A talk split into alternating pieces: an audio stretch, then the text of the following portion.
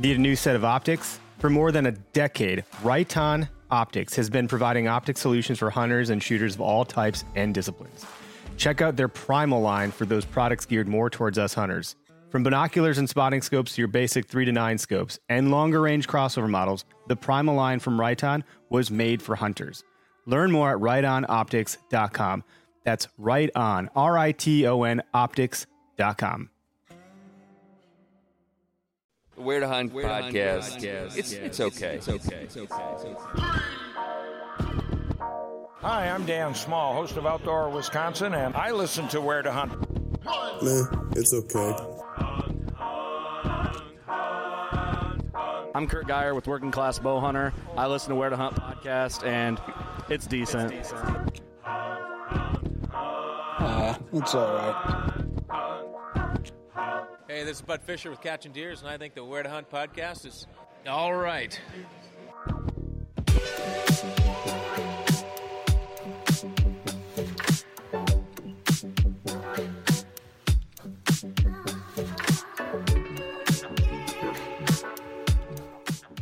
Hey, what up, everybody? Welcome to the Where to Hunt podcast, the podcast that connects public land hunting enthusiasts, aka the okayest podcast in the Midwest, coming at you from the Okayest Hunter podcast studio.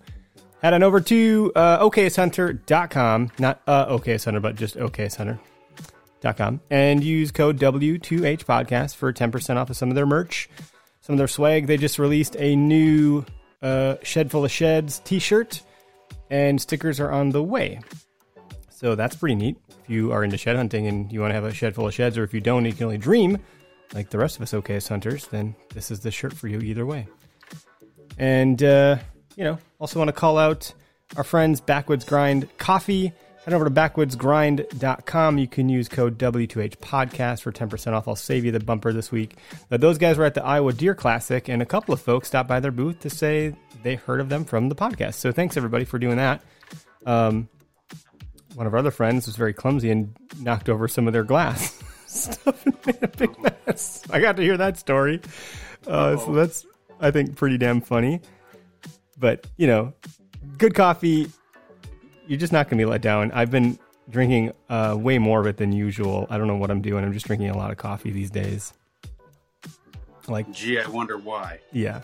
Um, and I wanted to let everybody know that Spartan Forge sponsors our call in line and our video chat feature. So if you want to call in and talk to us over the phone, uh, the number is on the screen. It's 262 757 4122. Or you can, uh, after about 30 minutes into the show, I'll, I'll drop the video link so you can come in via video if you'd like. And check out Spartan Forge. Go over to spartanforge.ai and make sure that if you're going to sign up, you do it soon and use our code W2H because you're going to save 20% off. And that's like 15 to 20 bucks, I think, for the year that you could save. Um, they're adding a ton of new features and that's going to be released. And once that happens, that's when that price increase is going to happen. So, like, get over there and use that code sooner than later. Uh, there really is some urgency behind that. You can use the code later too, but you're just going to save more money now because they're going to grandfather people in if you're in now. So, um, urge you check that out. And if you don't know what it is that they do, um, they're a data uh, driven machine learning AI platform that helps with deer predictability as far as how deer are going to move, uh, when they're going to move, and how they're going to move through a certain piece of terrain among a lot of other stuff that is coming down the pike. So check those guys out. And shout out to the guys that keep us uh, nice and thirst quenched here Drop Time Spirits. We got another case of their stuff coming over here. So if you haven't tried Drop Time Spirits, they're coming to more and more grocery stores near you as we speak. They're getting the products everywhere. So that's what we got. Greg, how you doing? I'm all right, man. How are you? Good. We just got through all of those, so it took it took a minute. I like It's all right. I like your deer background. I went shed hunting over the weekend, and really the best part of that was just see my dog running around because we didn't find anything. But lots of sign, did some scouting, found some other tree stands, which I didn't expect to see. Uh, so now I got some more markings on my onX, all lit up.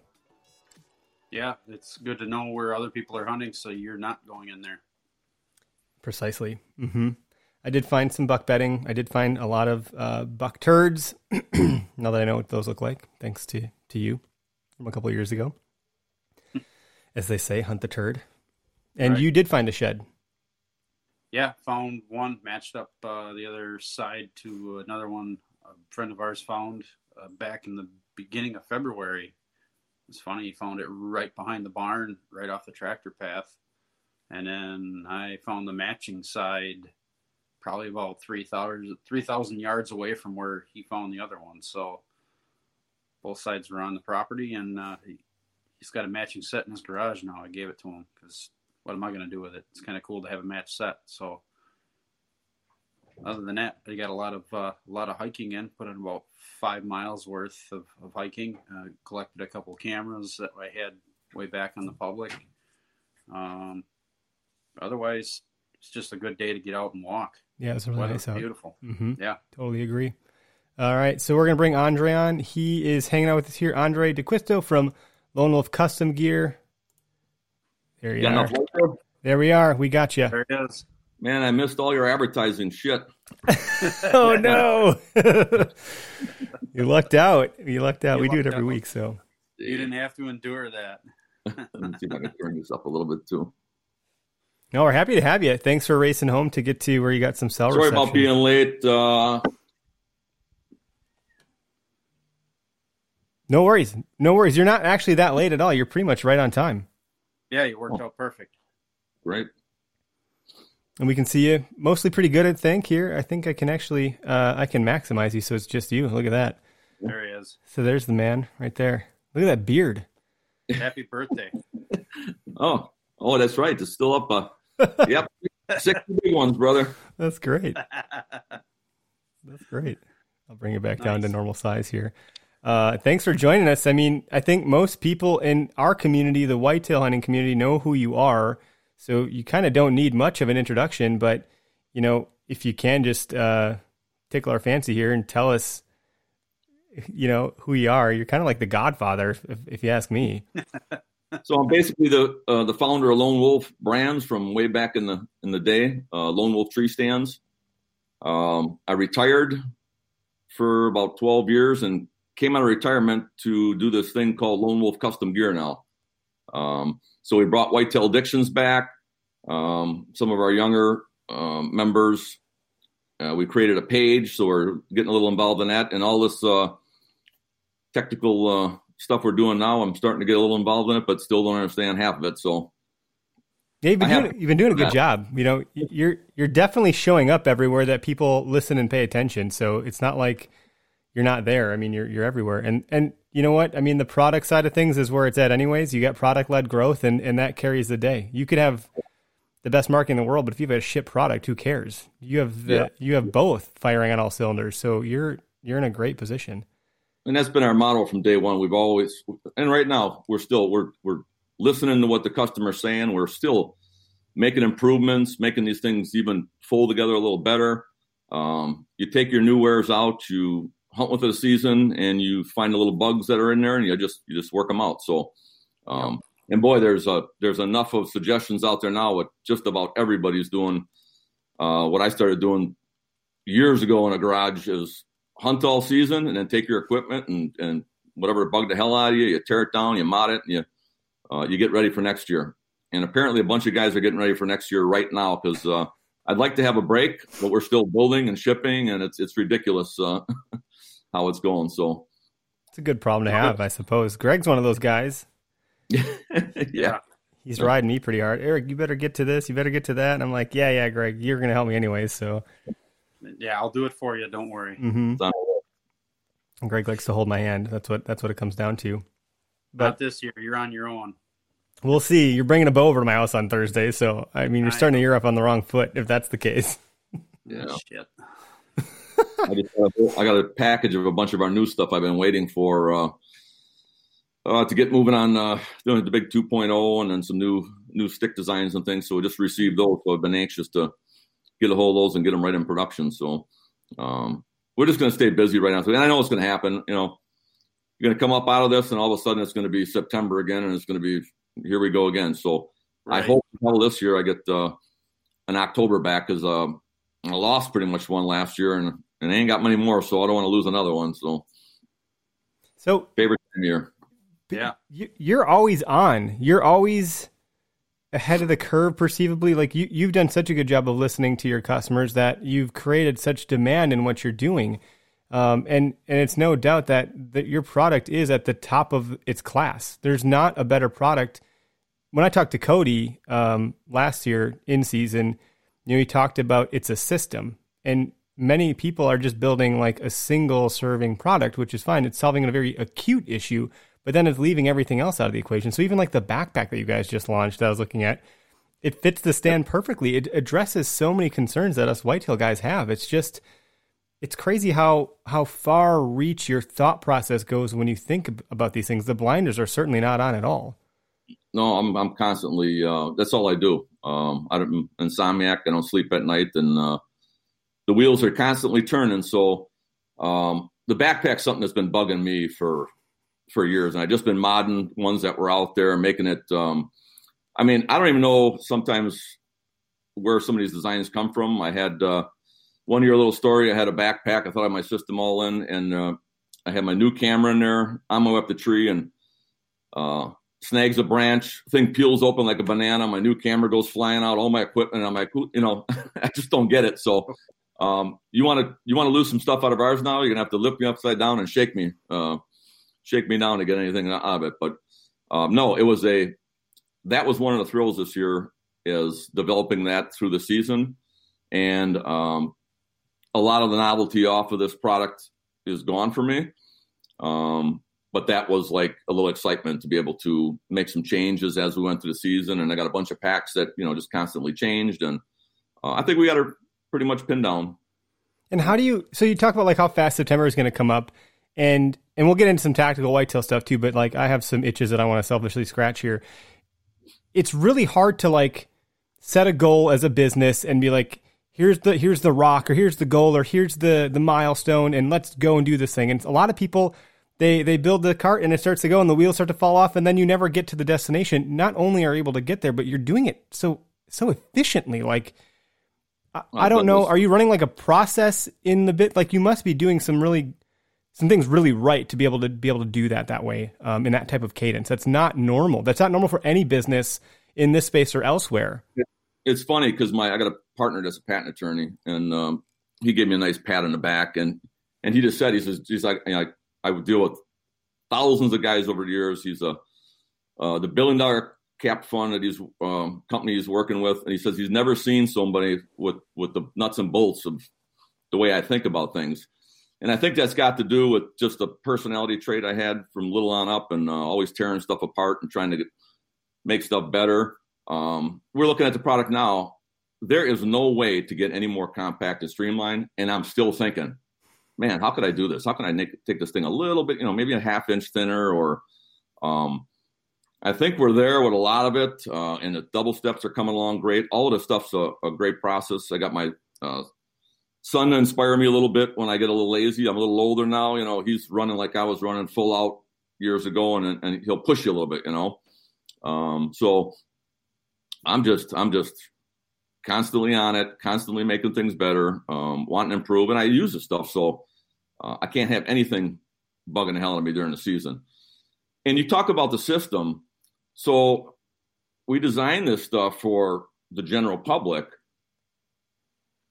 and I use it a certain way. Like years ago, believe it or not, the cast stands that I had, I had a, a quarter inch milled off the whole bottom of it. I was running lightweight, lighter than everybody was that, but we have guys that are 350 hunting out of it, you know, down to 150. So you had to have that that big uh, fact, you know, safety factor in there. Um, so I just constantly modifying, making stuff uh, my way. But then I do listen, and I've listened to other uh, people in the industry, other guys. Uh, my first hang on did not have a seat that flipped out of the way. I was a big sitter, you know, and uh, the guy said, "Man, you gotta you gotta do something to get this thing to flip out of the way because 99 percent of the guys that stand up in their tree stands flip their seat out of the way." So lo and behold, we started making the changes, and then we've seen the sales. Um, it's even now. I know I'm not a saddle hunter, um, but I think you know when we designed the first saddles lightweight saddle stand back in 2006, I designed that with that size and that leveling system knowing that if I was ever to hunt this style, this is what I'm going to want to have minimum.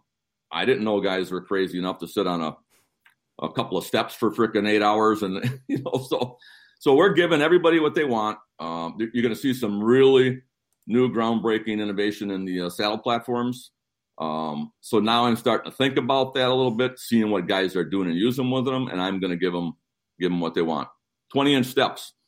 I can barely reach one, but I think 90% of the guys out there want a 20 inch step. So we got them in, uh, in our compacts and we got them in our um, double steps now. So, um, and three different size stands, big, uh, medium, and then the, uh, the, uh, the, small, smallest one there.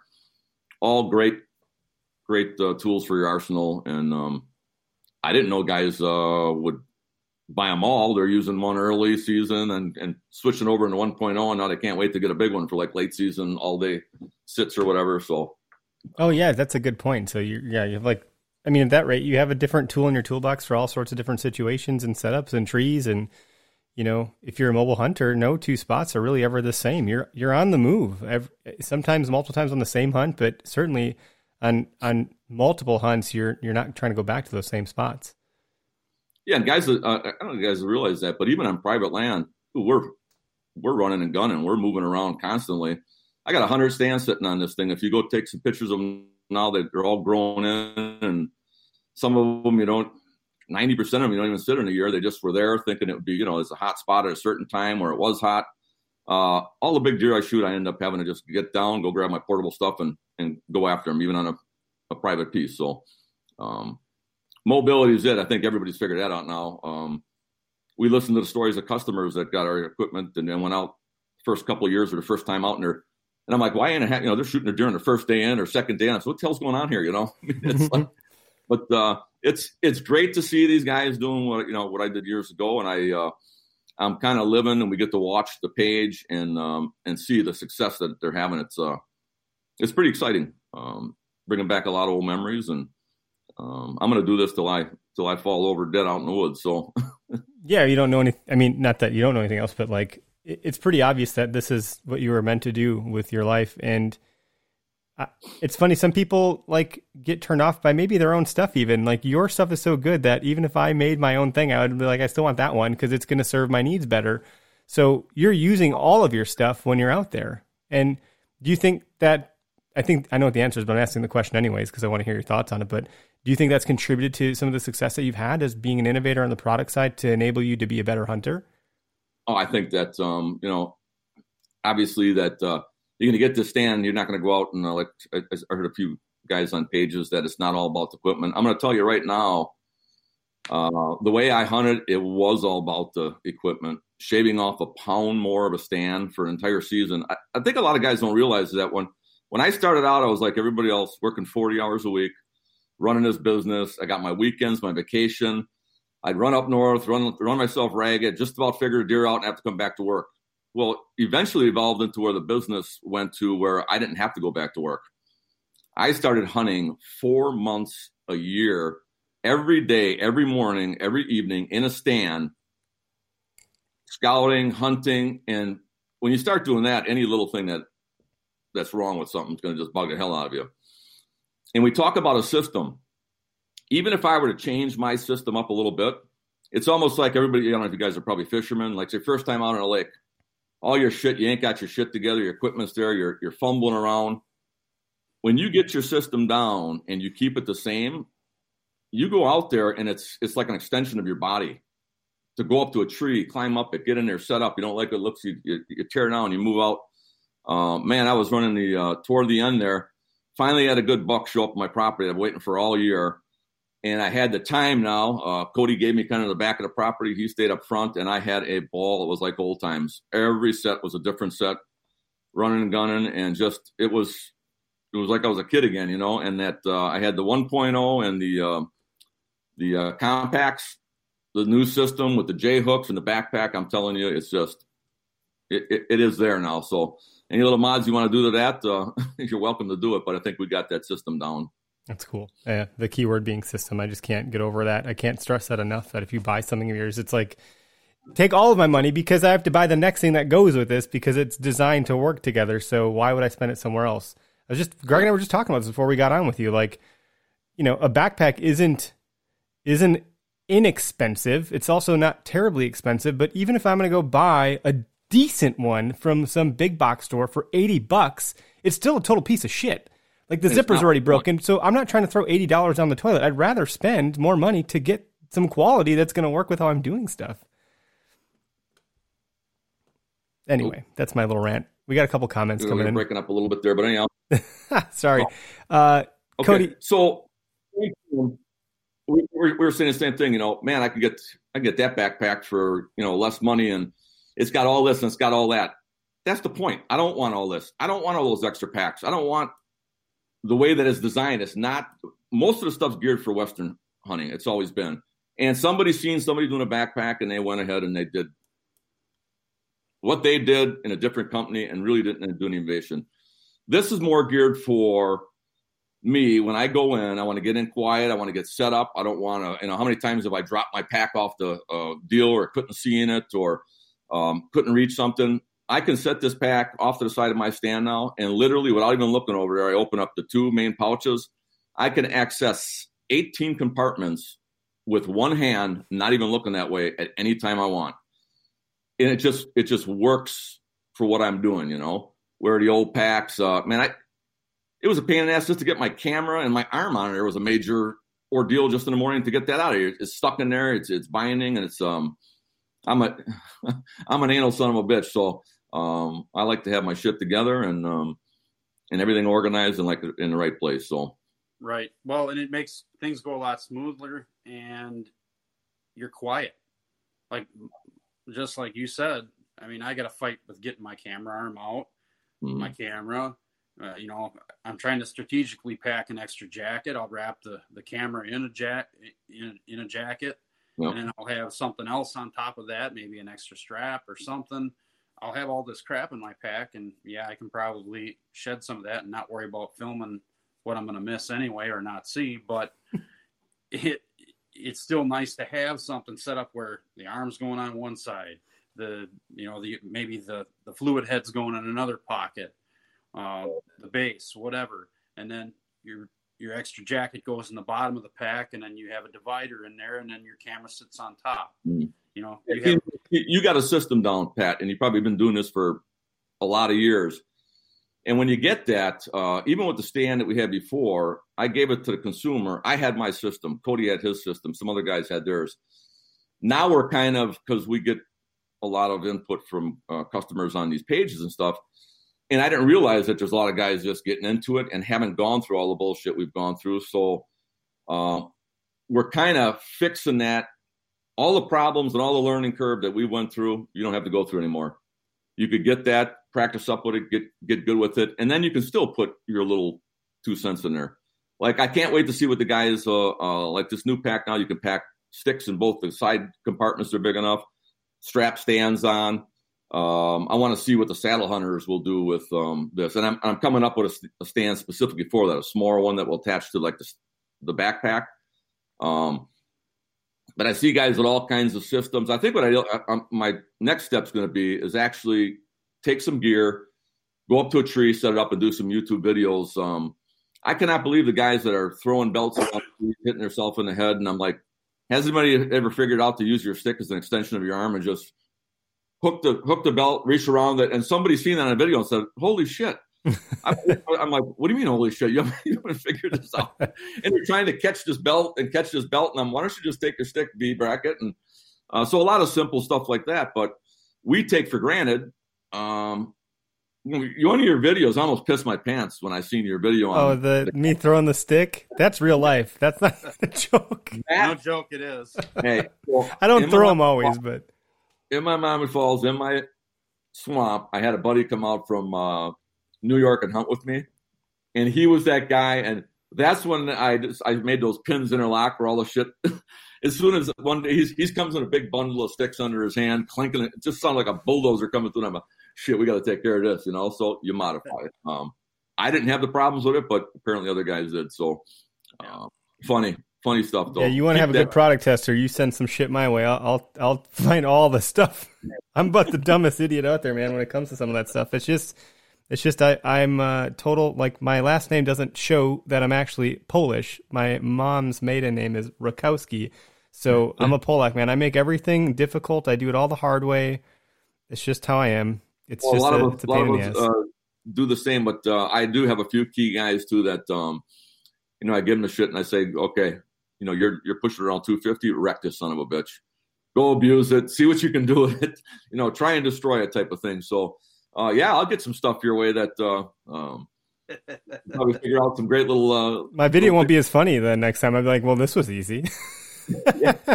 It's like, what the hell? This isn't funny anymore.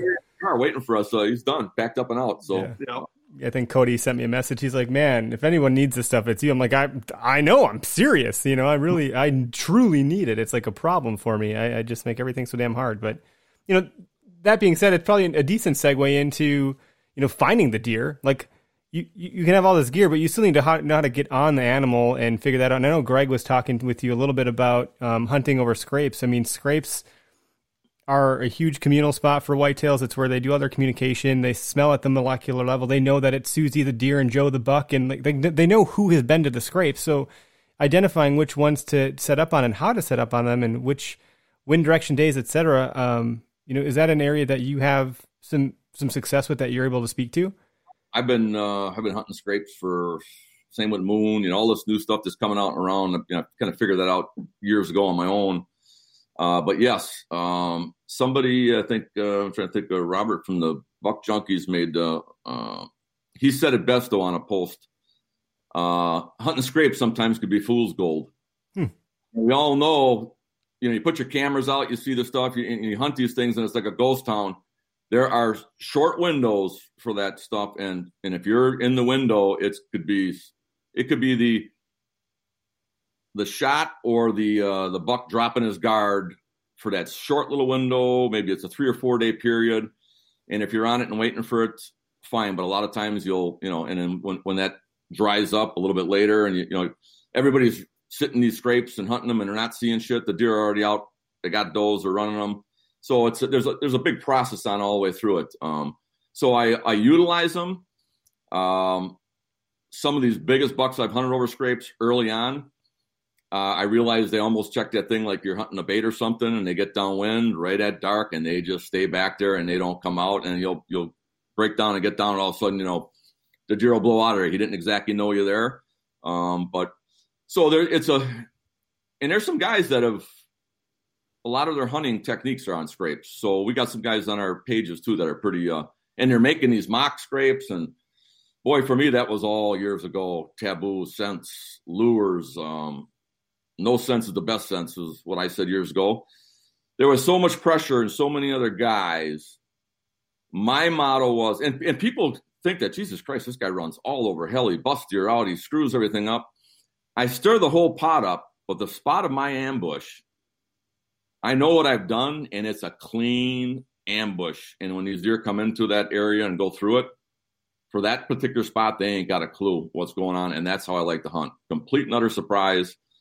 Um, we were just talking about it again. You guys were wanting to do some, they took some of my old videos and some of these world class deer or even decent deer that are, you know, some very good shooters that I'll be letting walk. I think the kids found a video in the drawer once that, and like, where the hell is this spot at on this land? And just letting these nice monster deer just hit them and not having a clue you're there at 15 yards.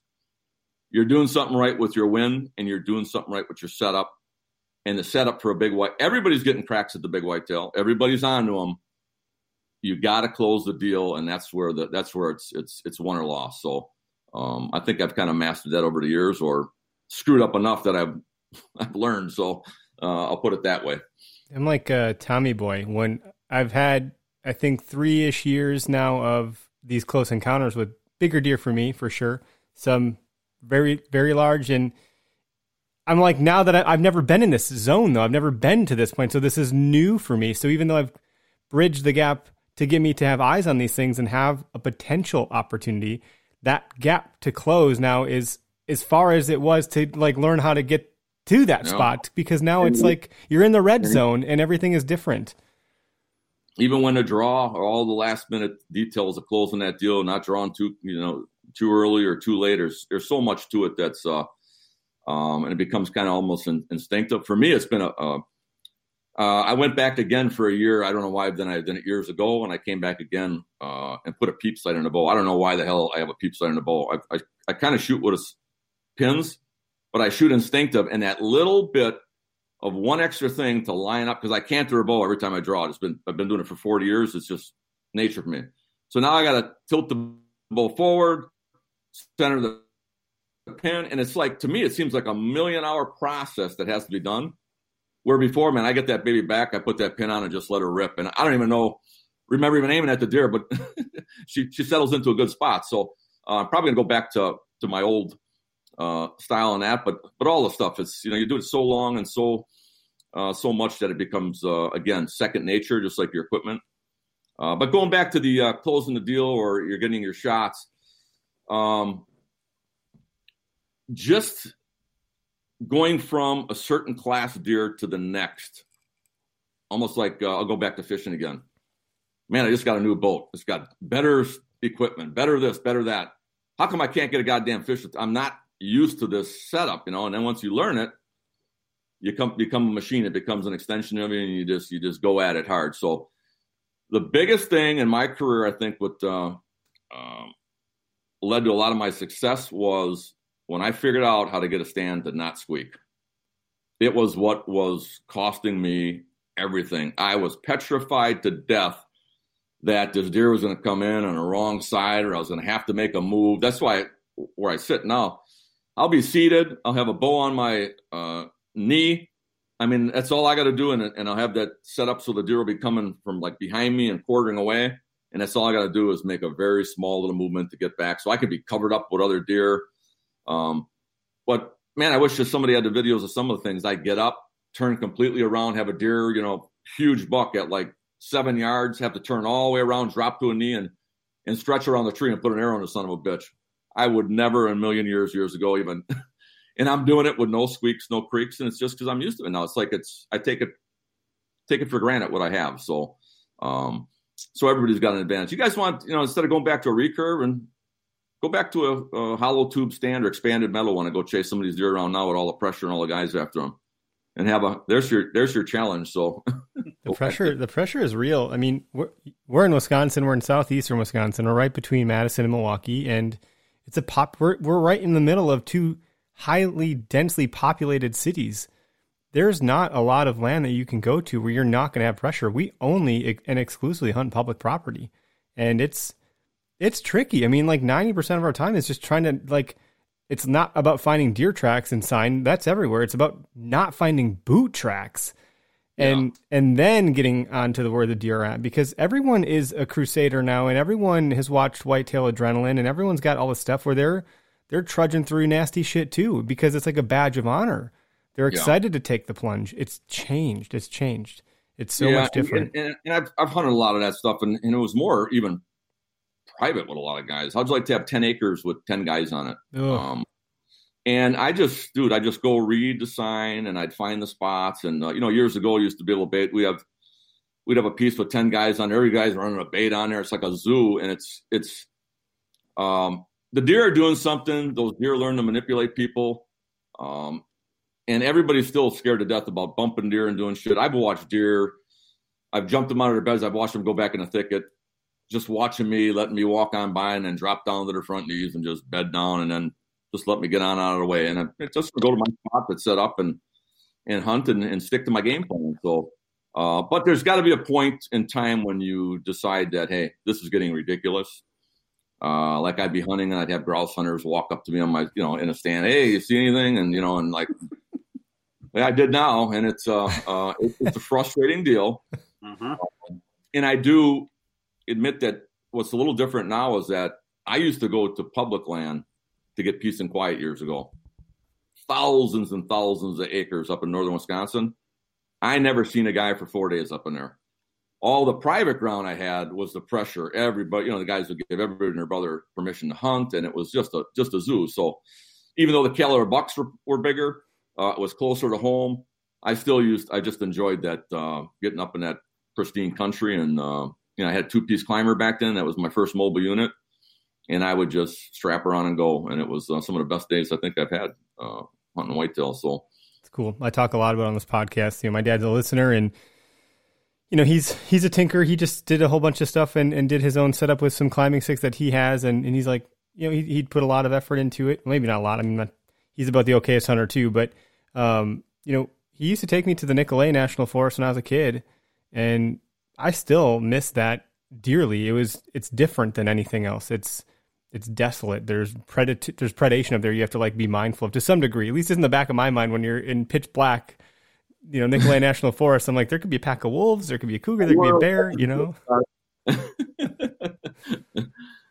but so I, here's a funny story. I ran into a guy like that once on public land. I'm hunting a field edge, so obviously it stays a little lighter on the field edge, and you get back in that timber, and it is black before even closing.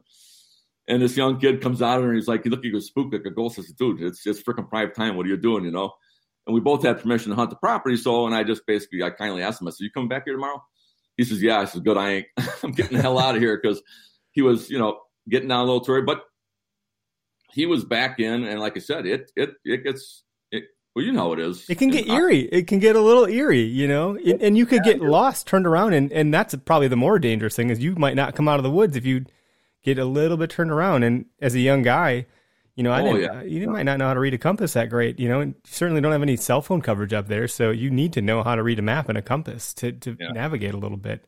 I was a big compass guy back then, but I I even did back then. I, would go so far back in and shit up in that, even that big stuff where it's three, four miles stretch with no roads, and I end up coming all the way back in somebody's yard so far back, and I'm, I'm going a little too deep. So, you know, I, I, I learned to read the sign and get everything else out of your head. What you've been taught, what, what what's going on is going on, and if you see it, believe it and stick with it. So, and then when you get these hot, red hot spots, you've all probably um, seen them before where they're so red hot and you can't and every day it's like that and you can't believe you're not seeing a deer dude it's a shitty moon phase and they're just they're moving after dark and now guys can know that because you have cameras but think about back when you didn't have cameras think about back when you wanted to scout a field and you had to sit it every day for two weeks before the season even started to learn what was going on it i could set my camera now on a field on a plot watcher and see every deer for the whole freaking three weeks come in and out, where they come in and out it with one hit of a, a button. And so technology's out there, but it's weird. You know, it's still, uh, um, you still got to go in there and you still got to beat them at their game. So. Yeah, that's it. Once you get in their living room, it's still, it's still on, you know, you're still going to be at their level. Um, one of the comments that came through from, uh, Roth here, uh, he said, ask him when he's getting in kicking them in the ass to find him. Does he sneakily go about it? Does he just use the wind, or are you going fast as you can to get all the information that you need? So he's asking how you're approaching uh, the whitetail. He's asking about the bump and dump. Yeah. Okay. So the the bump and dump's got so many facets to it, so many different times of years. Where that originated from is I'm a I'm an antsy hunter. I love scouting more than I do hunting, and I can't wait to go figure stuff out. So, and I always called it working back. You scout, you set up, you see what happens, and then maybe you're just a little off, and you work that deer back, or you screw up on them, um, and now that spot's burned up. You go read sign, and you keep working them back.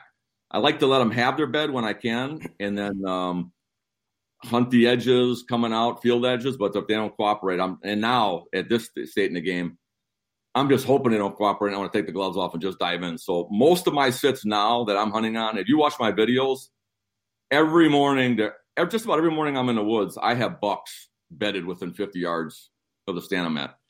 And I even get out of those stands and walk out of there without even bumping those deer out of those beds. I have some setups that are, um, you know, time tested that I've learned over the years. The thermals are right. Uh, I use the lay of the land. They can see me while I'm up in the stand, but as soon as I get down and I crest the hill, I'm on the ground. They're over the other side of it. I could do. I could just do whatever the hell I want. I pack up and get the hell out of there. Um, I actually have a couple funny little clips this year where I actually got down a, a non-resident buck showed up. Um, so I went and walked up them. I could have killed him on the ground with the bow, and then I bumped him again. And I don't even think he believed somebody got that close to him.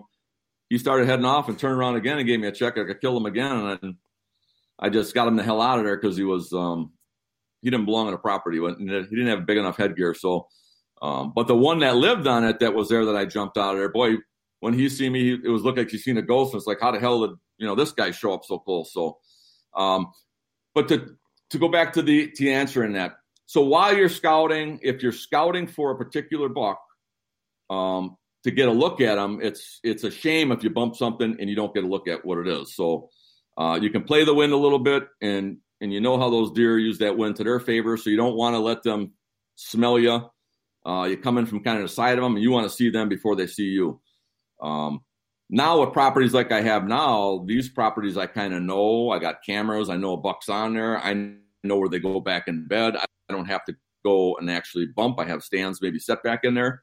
Uh, but I really love to hunt new pieces. And if I were to scout a new piece, I'd want to know what's on it. I'd want to know the caliber. And and again, this comes from back when there wasn't cameras. So uh, I'm going to go down there and I'm going to run that place ragged, find out where everything's bedded, where everything's living. And I always start out with a perimeter check of the whole property. So I get that in my mind and then I dissect it from there. Um, the new th- and the other thing is I'll mention on that uh, that aspect with all the guys with the aerials. I never used aerials before, and I kind of found a little a little glitch in that aerial scenario. I used the aerial in my mind by doing a perimeter check, reading the sign, and dissecting it inside. I already had an aerial in my head. I didn't have to see it in the sky.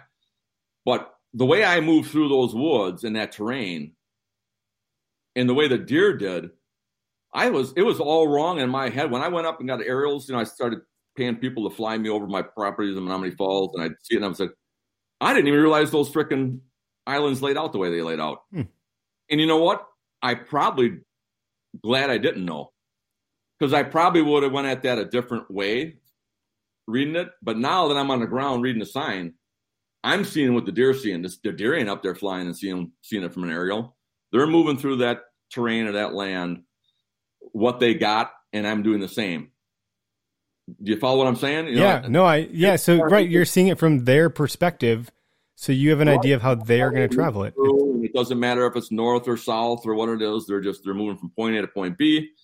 Uh, I'm seeing how they're moving through it, and then when I see it from the sky, it's like, man, I think I would have did this a little bit different, did it, and, and it's and it's not. So, Yep. um, that's why I always came up with that that perimeter type um, um, looking first. So I'd have that in my in my head, a map per se of everything coming in and out of that whole quadrant. So That's a unique perspective. It's not one that I've thought of. That you know, sometimes your human advantage might be too much. You you because then you're going to think about it maybe the wrong way, um, as compared to like, look, the deer don't don't freaking know. anybody, but there is no way you are going to figure out where a big guy is living embedded from an aerial or a map. You're just not doing it. You're getting good intel the lay of the land. You can see spots that you think, man, this is a this is a bottleneck pinch point. You know, you go there and and then you read the sign from there. But when you go through and I watch it, I mean, I see a lot of these big bastards um, climbing up shit that a goat wouldn't frickin' attempt to climb up and come up on a bed. Or they'll take the funnel way wide and high on a, a rock ridge that you couldn't even hunt if you tried to get them. And you read that sign and you know they're doing that, so you you know back out of that and you you hunt them accordingly. So, um, again, I lay that all out in my head. Um, and then I have that picture, that mechanical picture in my mind of everything coming in and out of there. Then when I find something in the middle of it, holy shit, you know what? I don't even have to hunt. I ain't got to get back into this hellhole right in his bedding area. I can see where that sucker's jumping a road, jumping into this whole block. I'm going to go hunt him over there where I got a nice easy access and I'm going to kill him. So That's really smart because you don't have to work that hard sometimes. Uh, two more questions in line here, Andrae. And I'm glad that you're doing this Q and A stuff. This is like where the rubber meets the road. This is where I think it's really good for the the audience. There's Greg. Um, where were you, Greg? Well, and uh, I took a little walk today, and and my buddy Dave wanted to know if I found any sheds. I said no. I, I I looked at a new spot, kind of an overlook spot, and it has a lot of good sign. There's some rubs in there, but they're not tall rubs. So you kind of want to know what I was up to. Oh, great. Silence. So what I just heard from you, it's a good spot and you don't have anybody else in there and, and you can go pound sand. I maybe. don't know when everybody else starts. So oh gosh. yeah, what'd you see tonight? Nothing. Where are you hunting tomorrow? I'll come back here one more time. Yeah, oh, no. really? I'll come back here someday. I don't Hunters are such fucking liars. Oh, how'd you do? No, I didn't see anything, man. Nothing. Nothing back there. No. So back in the day, my own brother, I'd let him dive in. The, I'd go off to one side of the road heading in, and then I'd wait for him to leave, and then I'd frickin' see if he was cleared, and I'd jump the road and go in the other way and hunt. so I mean, it's like, it's uh, you don't want the company, man. It's uh, You want to avoid other people. Gavin asked, uh, any thoughts on doing land tours on how to read signs, stand setups, access, etc. you know, I, I've had offers to do that, and I've um, I don't know. That might be something. Actually, we're doing some. We're going to start doing some type of clinics now, but I think they're more for for product.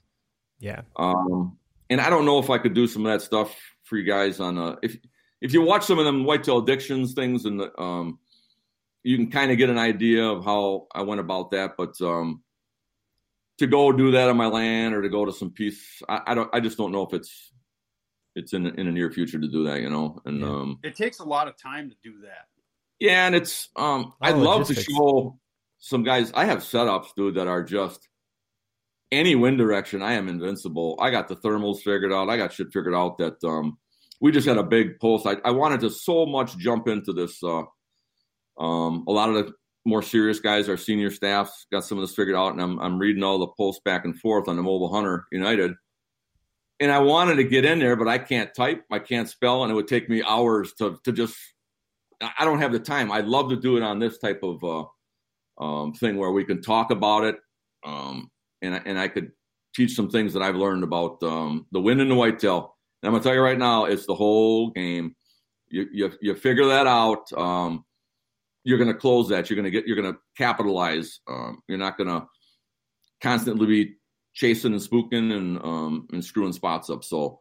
Um, That's the biggest game changer for me, and I'm and I'm a not, I'm just brand new to this stuff. You know, I'm still so so in the beginning of it all, and the the wind thing has been the biggest piece for me. You know, I, I I've never felt more confident in the woods. Prior to that, I just had no idea. Like the wind's gonna do what the wind's gonna do. The deer are gonna come from the deer they come from. Like how do people know where the hell they're coming from? You know, I just never had any concept of it.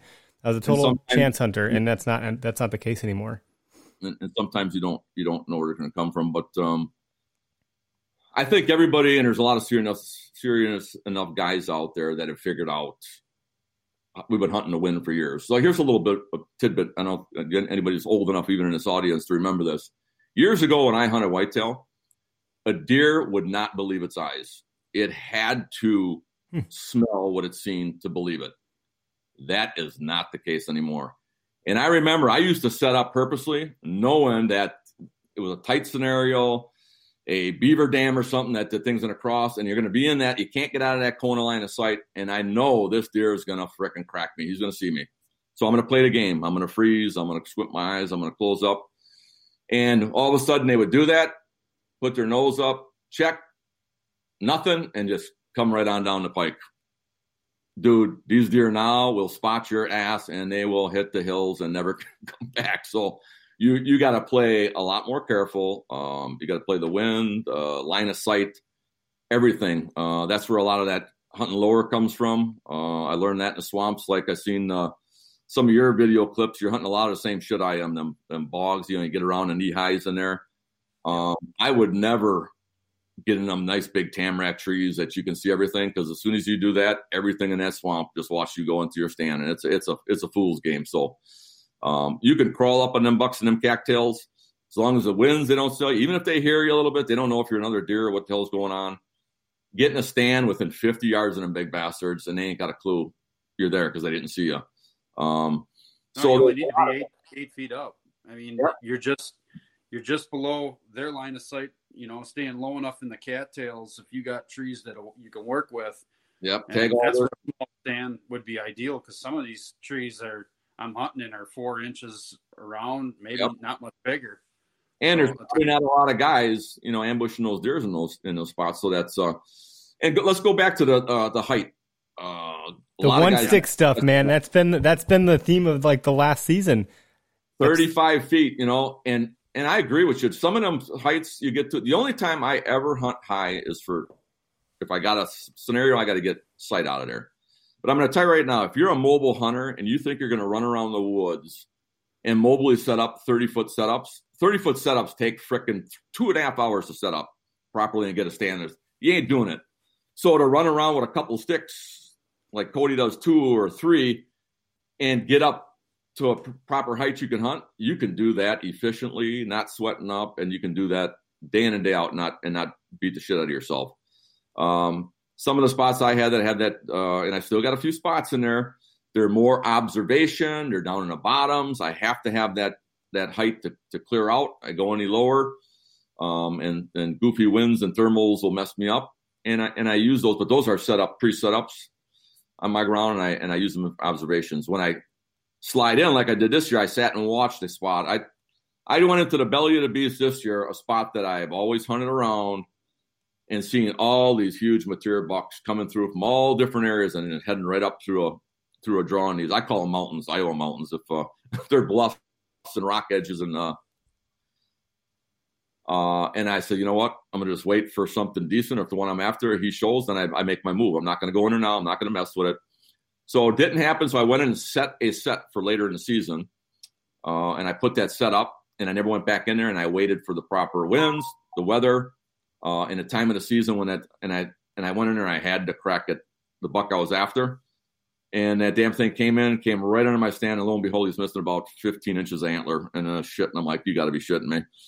So that one's not going to be a shooter, and and uh, but it was a spot now that I can access from a treacherous mountain, slide into the winds and th- it was one of those spots you cannot be busted in, and it's going to be for years, you know, in the future, a phenomenal spot. If I ever watch the right deer head through that again, I can drop in. I'll have a stand sitting there. I don't even have to go in and uh, and, and set it. But it was found by mobile, moving around, and um, that's that's awesome. Uh, this is good that we're getting questions. I got another one. I think you know Jeff. Jeff's a good friend of ours. Um, he's saying thank you, which is great. Uh, best, oh, I Jeff, I thought you had a question. What the hell? There's no question here. You're just you're just saying nice stuff. Get out of here with just, your nice stuff. Just saying nice things. Our, our pal Jeff. I'm, I'm following you. I see you're taking care of your, your boy, and you're doing a good job, man. This boy is a killer. He's a killer. Yeah, that kid's gonna be a, a major killer. And and think of, I guess I did it a little bit when I was. Think of what a lot of guys. I guess I was a little more selfish growing up. Think of a lot what a, lot of guys gives up to to bring his kids up and and teach them. I didn't have a father that hunted, so I I other other guys and and an uncle a little bit, but I got it all on my own. You give up a lot. You give up a lot of your time. Uh, you give a lot of your spots, your good spots, and you and you're doing what you're supposed to be doing. Um, but I take my hat off to you guys because the only time I've never filled a tag during the season is was the year I took my time off and wanted my trophy was to see my youngest, my daughter, uh, shoot her first deer, and she shot a 152 incher at 14. Jeez. So that was my trophy for the year, and I ate my tag that year, and I gave up time and effort to to hunt with her. And I did a little bit uh, with Cody. He same thing, you know, getting up and then um, boy, once he figured it out, it was like fucking I don't know where he's at anymore. He's even now he's like he's he's just running and gunning. So I can't keep up with him. But it, I, my hats off to you, brother. Uh, you're doing the right thing, and uh, your son's going to appreciate it when he's when he's older. So yeah, he's a dead eye with a bow. He is really really sharp, and he's just got a good humble attitude too. He's just a good kid, smart, does his homework, yep. like studies. Just a good kid. So that's Just cool. Don't put him on the boat in Lake Michigan. He'll chum the water for you. that's right. That poor kid. I'll tell you what, oh, he was tough. He stuck it out with me on that trip. Um, you know, I got them both on a pair of 20 pounders. It was back to back, one after the next. Nice 20 pound kings. And uh, we, we, we got him in and, and uh, it kind of slowed down. And all of a sudden, I'm watching that kid and he puts his head down and I look at Jeff and he looks at me. He's like, "Yeah, he's not feeling good." I'm like, "He's gonna be calling. Di- he's gonna be calling dinosaurs real soon." and sure enough, he he stood up. He's like, "I got to puke. Where should I go?" I'm like, "Right over the rail, bud." I'm so sorry. I'm like, "Don't worry about it. We're heading back." No, I don't want to go back. I'm like, "We got to take you back. You're gonna be dehydrated if we stay out here." Yeah. But, you know, he he had the can do attitude and he wanted to be there. So I don't have the sea legs myself. I'd be I'd be on the other side of the boat. It's rough. You take your eyes off that horizon. You're you're you're. I I've want never the water like glass when I'm fishing on it, and I got to be able to see the horizon. So yep, yeah. Hey, if anybody wants to jump into the video chat, I posted a link in our Facebook. Um, you know, like thread for I put a comment in there with the link. So if you want to pop in here and ask Andrae a question, you can. We also have the phone number on the screen here, the the 262-757-4122. So I don't have anybody in the queue right now. If anyone wants to pop in, you can. The comments are great, so that's a great way to do it too. I've been sharing those with the screen, um, like I am right now. So Levi said, you know, patience is key. I, I think, you, you know, what you were just describing a minute ago, Andrae was like playing a long game. You know, you, yeah. you have years into some of these spots. You talked about like I know the thermals because I've tested it. I understand what's happening here because I've hunted it. I know what's going on. And sometimes you got to make those mistakes. That's the best way to learn because you're not going to make that mistake again. Hopefully, it might come off as as cocky sometimes too, but i I do not know how my mind works, but I I see things and I uh, experience them. Like somebody, I think one of the other podcast guys says, "So you think it? You think this is the way that it is?" Dude, if I'm telling you, I don't think anything. I know that's the way it is for that scenario. What I, what I was telling you about. I don't know anything about whitetail. I get my ass kicked, just like everybody else does. Um, what I've done because I'm kind of an excessive compulsive. I was an athlete, and that I need goals to set. And something happened with me with the with the number and the score and shooting the first Pope and Young, and then it became about numbers, and that was a goal for me. Um, you know, to hunt and to pass up a deer three times that's five lousy inches smaller than what you want is kind of ridiculous to most people but I already got 145 inch dam, so I'm, so I'm setting the bar. Um, now we've set the bar so high. There's, you know, there's not a lot of it. Um, here's a I may be having a broadhead release this year. There's going to be some shit hitting the dirt this year because I'm going to need a field test. So, um, you know, go get a recurve, bring your standards down. I still love the game, and I'm waiting for you know that right deer. There was a deer, a couple deer actually I would have shot on my property this year that were uh, uh, that I wanted you know, to go after, and and they just weren't there. And and just like you guys, you got your hands tied. If if they're not on your property, you can't get to them. Uh, there's nothing magical about making them do it. You know, so yep. Um, and again, patience. Yeah, it is a patience game, but you know, I'm not a patient guy, and, and sometimes you just gotta, you, you gotta, you gotta throw the frickin', uh, you know, throw it to the wind and go, go get them. That's sometimes you can be too, too patient and too complacent and just I'm probably more like you in the sense that I'm impatient and I would just throw it to the wind. But I'm not as tactful and I would I f shit up, so I don't do as good. Hey, worry about it though. Everybody does. You know, yeah. think I've screwed. That's how I learned that shit is by screwing. I still screwed up. I don't, but I don't let that bother me. Hmm. Uh, I don't have the mentality I had when I first started out, and guys were writing articles on that. You just, you know, shit. I just blew the whole deal. I'll never get a crack at that deer again. Um, there again, there's there's video and stuff that shows that that are proof of it. I shot a deer in a frickin' neck checking a scrape line. That thing was running the the bottoms of one of our leases. Uh, got a shot off it. I thought I missed it clean. Um, uh, I had a screwed up sight. I changed up that stand, not even five yards. That same buck ran that same scrape line the next day checking it, and I smoked his ass. and great. most guys would have thought this is over, this is done. And then when I found a deer and it had a hole in his freaking neck, that's a ballsy buck that's still running that circuit. He didn't know what the hell hit him or what happened, and, and he's just going to do what he's going to do, you know. So, um, yeah. yeah. they're ballsy too, right? Like they got goals too. They're like, I'm in this fucking scrape, man. Like, that's funny. Uh, Gary, Gary asked, uh, "What's the secret to early season bucks?" I don't know that there's just one. We've had some good conversations with this on our tactic talk, and Andrae, I should get you on tactic talk when we when we light that up uh, later this year it's a seasonal thing, so we won't start that till August. But um, that's a good question. So you guys, Wisconsin, you got an early season. That's that was the honey hole for me years ago. Um, opening day on a lick and branch bachelor groups. I mean, you it's like taking candy from a freaking baby. If you find it, you scout it and you hunt it.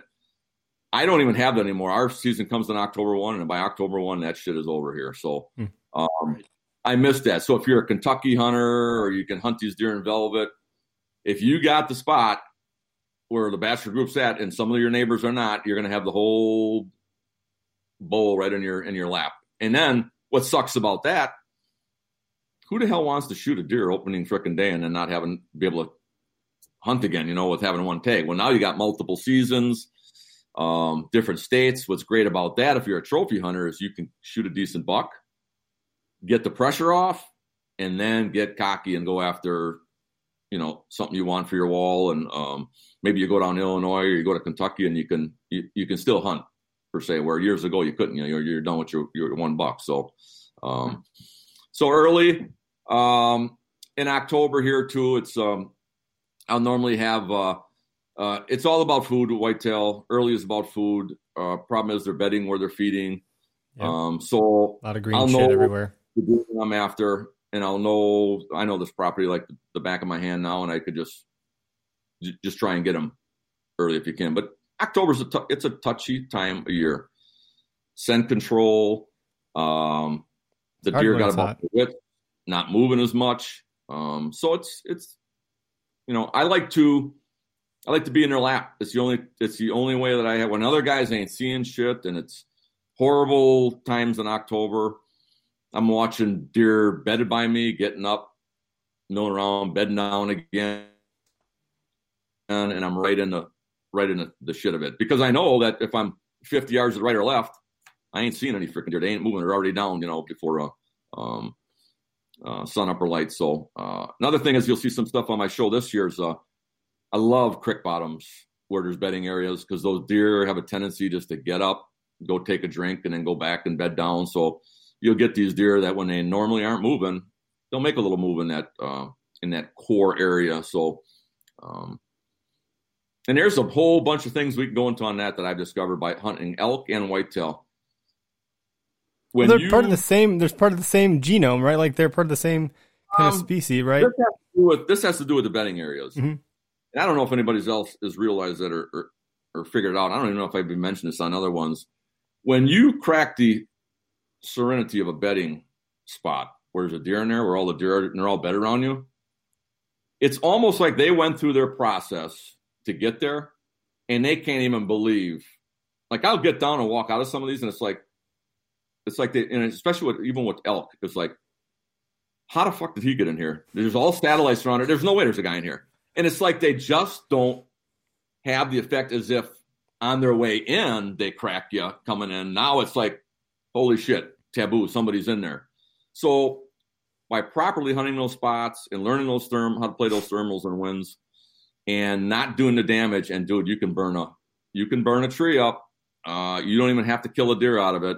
Big Mama Doe will learn that's a bad spot. She'll teach all her offspring, and they'll teach your offspring. And um, so it's. Um, I don't like to have a lot of other people hunt my stands. If someone's going to screw it up, you know, I'd screw it up. But uh, that's what mobile mobility is about. I can just slide over, go back a little bit or closer, and and have a whole fresh new. I call it a virgin sit. Um, think about it. You know, you're hunting in big swamps. There's all those big trees in there. You know how many guys have hunted out of those over the years? They all got the old wood stands pounded in there. Everyone goes to that perfect tree. They can see the whole swamp. Oh yeah, a tree that nobody you know has ever hunted out of ever before and played a win. And and that's man, that's some hunting. Um, it's an empowering feeling. So Oh my god, this is just freaking awesome. Uh, I don't want this to end, but yeah, look, you're just dropping so much good shit. I'm gonna replay the hell out of this thing, and I'm gonna I'm gonna chop it up into micro content too. But Levi Carey, so this is funny because uh, first of all, Levi is awesome. Uh, he's out of Wyoming. He's a huge elk hunter, and one of the things you said earlier about like letting a lot of these really big deer pass because they might be like five inches short is you've had a shit ton of observation hits just observation sits just because you had passed on so many big deer. But like a lot of us don't even get eyes on deer that big ever. So his question, I'd like to tie back to that point, is what's the weirdest deer behavior you've ever seen? But I would I would add on to that, like what what are some things you've seen these big animals do that like maybe some of us, you know, okay as hunters don't know about? So those are going to be kind of two, two, two different uh, questions. I'll answer his. I think uh, a mature, huge deer. People say they don't bed together. They don't, um, and I think this has to do with bachelor groups versus if you get a dominant deer in one bachelor group, dominant deer in another. That is a, a mix that's not going to end well. I've watched a, and um, I didn't. This was before all the video stuff. A pretty big mature deer actually breed a doe.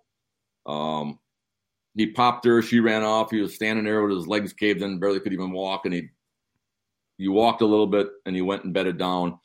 And I watched a three pointer walk up to that deer, and basically, uh, and that deer let him. Basically, that deer just leaned his head sideways and let that little buck spar with one of his antlers on there. And I'm like, this is insane. You'd think that that deer. I've seen deer of that caliber kill, literally kill small bucks. I mean, how many falls I had a property once? three bucks. This this big deer was so big, there was nothing else, no com- competition. He was so wound up, he was just looking for something to spar with, and these these damn young deer were just they were getting murdered. He was popping holes in their guts, and um, uh, there's there's a weird one. I actually watched. Uh, so I, I hunted an area that was uh, uh, I had it all figured out. Nobody did. It was a sanctuary, a, a, a pine area where these deer would get up and move around, and they would not come out of that until pitch dark. And this core area where these big ones would bed, um, it was getting more toward the rut. The bucks were getting wound up, and this was a buck that was going to be possible state record caliber. Um, back then, it was 177, and it was a it was a dandy. And he'd get up and just working up and ripping the shit out of stuff. And there was a uh, uh, another small scrub little year and a half old buck in there, and it was almost like it was bawling and crying. And this buck would grunt at that thing, and it would it would run out of there and get away. And that deer would fricking do a weird bark at this this small deer, like you get your ass over here and fricking spar with me, or I'm gonna fricking kill you. And it, it was like it was going back like the kid you sent back in the swamp, you know, that was didn't want to go back in for a drive. It didn't want to go there. And then uh, I seen that deer go into the pines. That buck go in there, and it sounded like somebody murdered a baby. And that deer killed that freaking deer. I found that deer later in there, gored it up wow. under the guts, and, and, and just so wound up. And I've been like that a few times at a bar. Let me tell you, buddy. Uh, you know, you don't want to be. you want to. That deer should have ran and turned around and never came back and and went to somebody else's freaking property. But uh, so there's some weird things that are that are going on out there, and um, and the fight to the death. Uh, if you look at some of our XOP uh, footage of a deer that Cody shot out of your one deer, deer, that deer came out with all its antlers just covered in blood. I got that thing uh, on under my stand for shit 30, 40 minutes battling with another buck.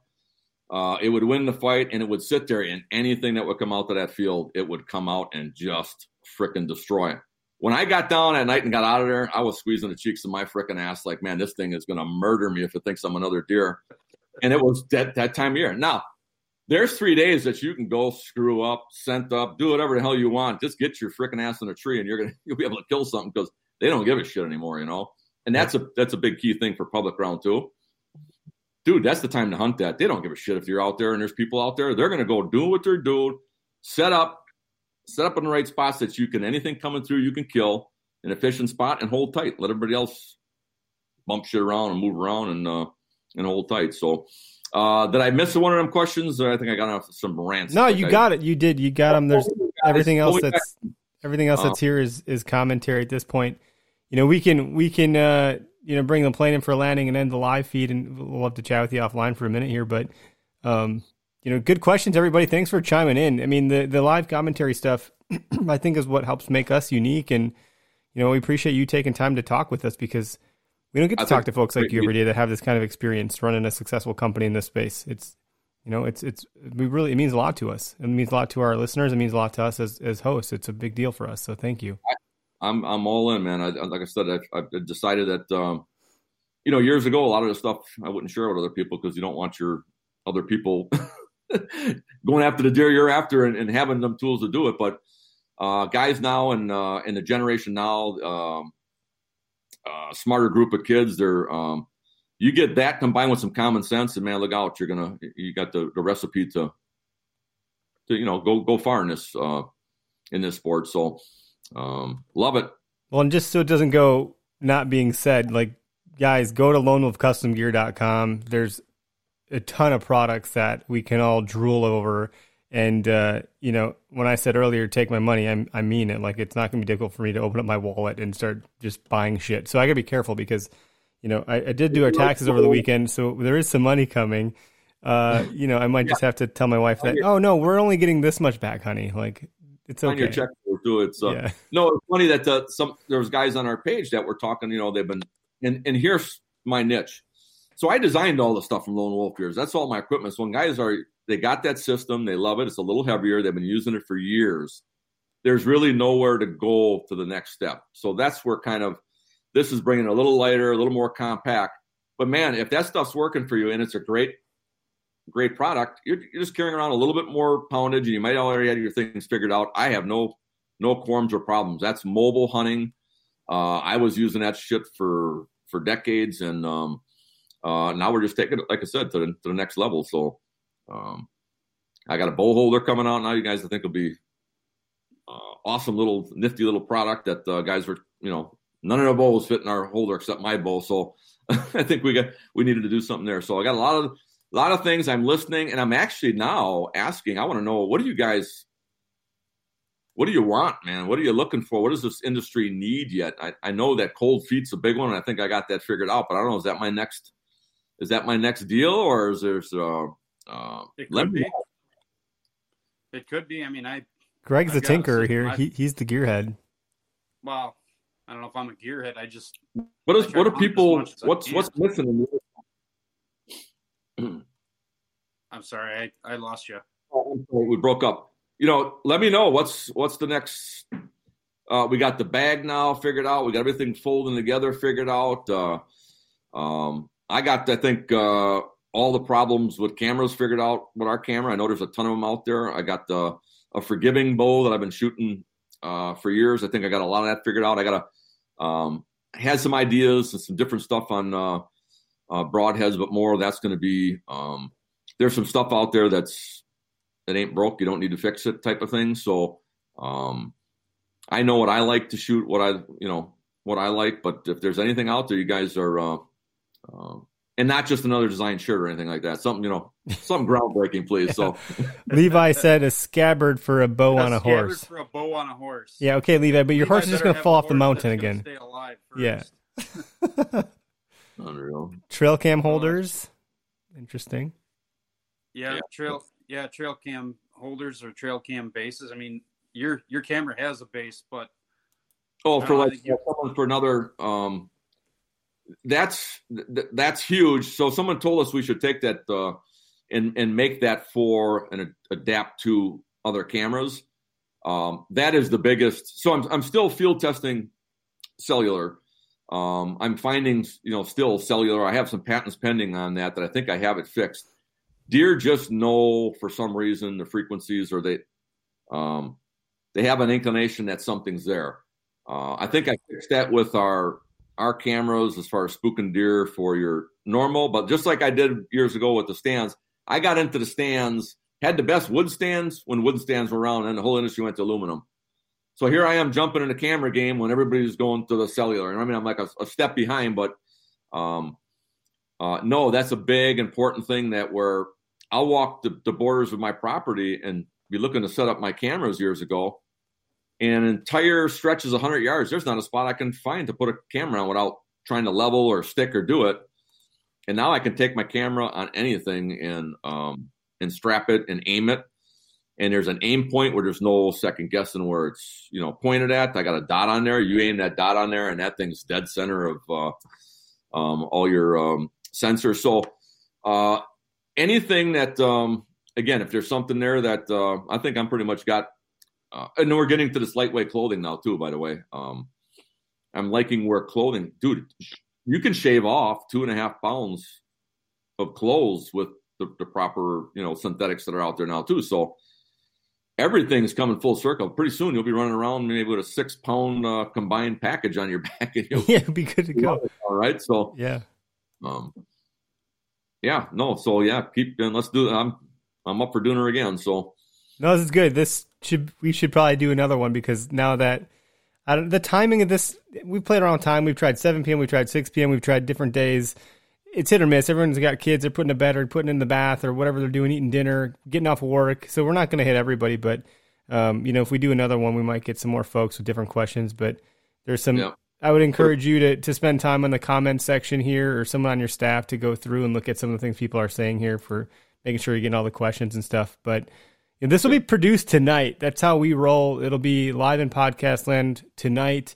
So everyone can listen to the full episode again today, again tomorrow, first thing in the morning on their commute to work, whatever they're doing. So, you know, we again we, we I'm quick. You know, I'm not trying to mess around. I got I got lots to do. So um this Yeah, I is appreciate what you guys are doing. Um, keep that up, and I love the humor stuff. That's I don't know. I'm kind of a, maybe a class clown too a little bit, but Yeah. uh, I love to laugh, man. so uh, well, you got to. I mean, it, it's great to take it serious and all, but don't take it so serious. Don't don't get too full of yourself because it's. it- I think it takes the fun out of it. I like to laugh too, and that's kind of how I've been all and I, my life. I, I don't mind laughing at myself nowadays either because uh, Nope. do some stupid shit out there. And boy, I could tell you some stuff when I got started that all right, downright embarrassing that I wouldn't even share with That's good. We'll see about that. I think we lost. We him. just lost him. Darn it. We'll get him back on here. But hey, everybody, thanks for tuning in. We're going to end the live broadcast. As you all know, uh, we'll produce tonight. So, you know, if you're really hungry to, to listen, you know, tune in this evening. Uh, keep an eye on your uh, podcast, whatever app you're using will be on there. And otherwise, you can catch us on podcast land, you know, whenever you get around to it. So thanks again.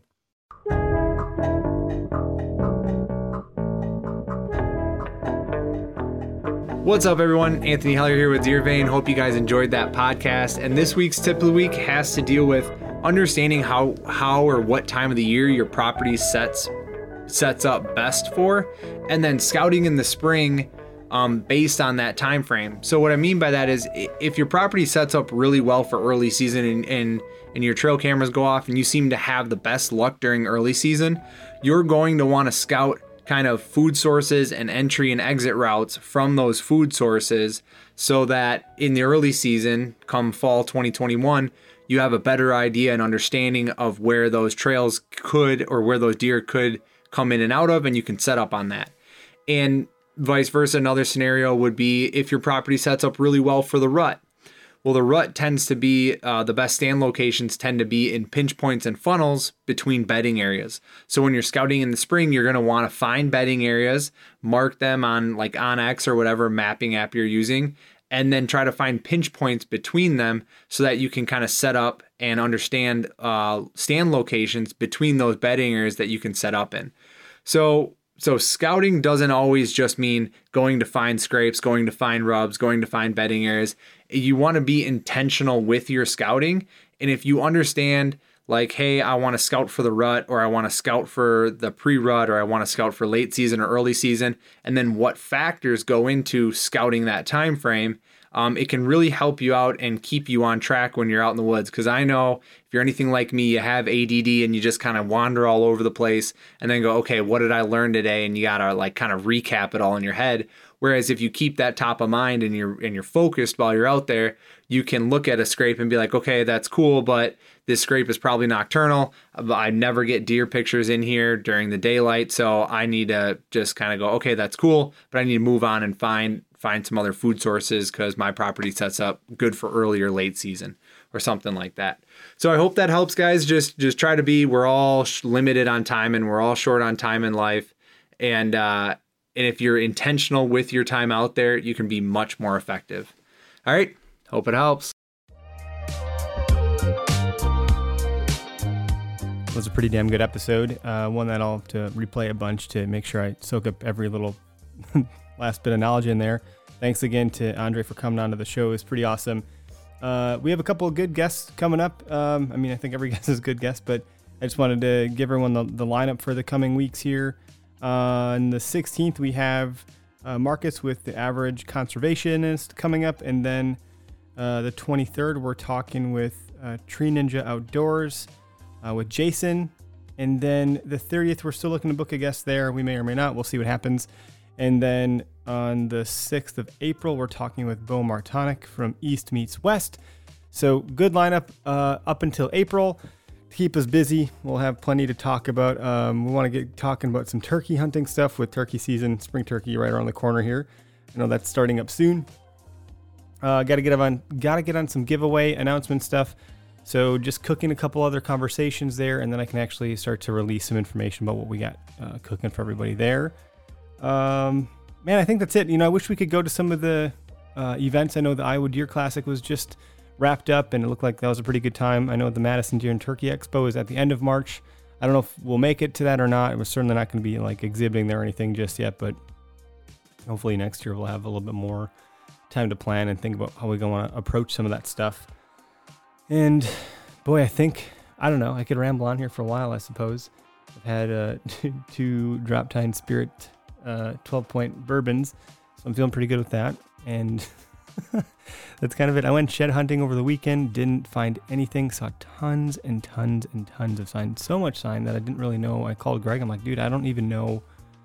Like, there's so much sign I don't know where to go. Um, so I was trying to think about, you know, where's the food in relation to where I'm at, and and I stumbled upon some bedding and uh, mark some spots that I think could be maybe good, but would be really hard to get to without ice covering some of the spots I was at. So I'm not even sure if they would be possible to get to some of these areas without swimming a little bit. So um, good to get out and do some scouting more than anything. Obviously, shed hunting is you know what I'm trying to do, but you know my odds of finding sheds aren't too good. So as much as you're looking down for sheds, I think it's also important to be looking up for tree stands. I did find some of those too, so it's good to mark that stuff so you know where other hunters might be and how they're accessing the property. Um, but I don't mean to take Anthony's uh, thunder away from the tip of the week. So anyway, folks, that's what I got for you. Hopefully everyone has a great week and you enjoyed the show. If you like it, give us a rating and review on iTunes, and uh, we appreciate it. Have a good one. I'm Public.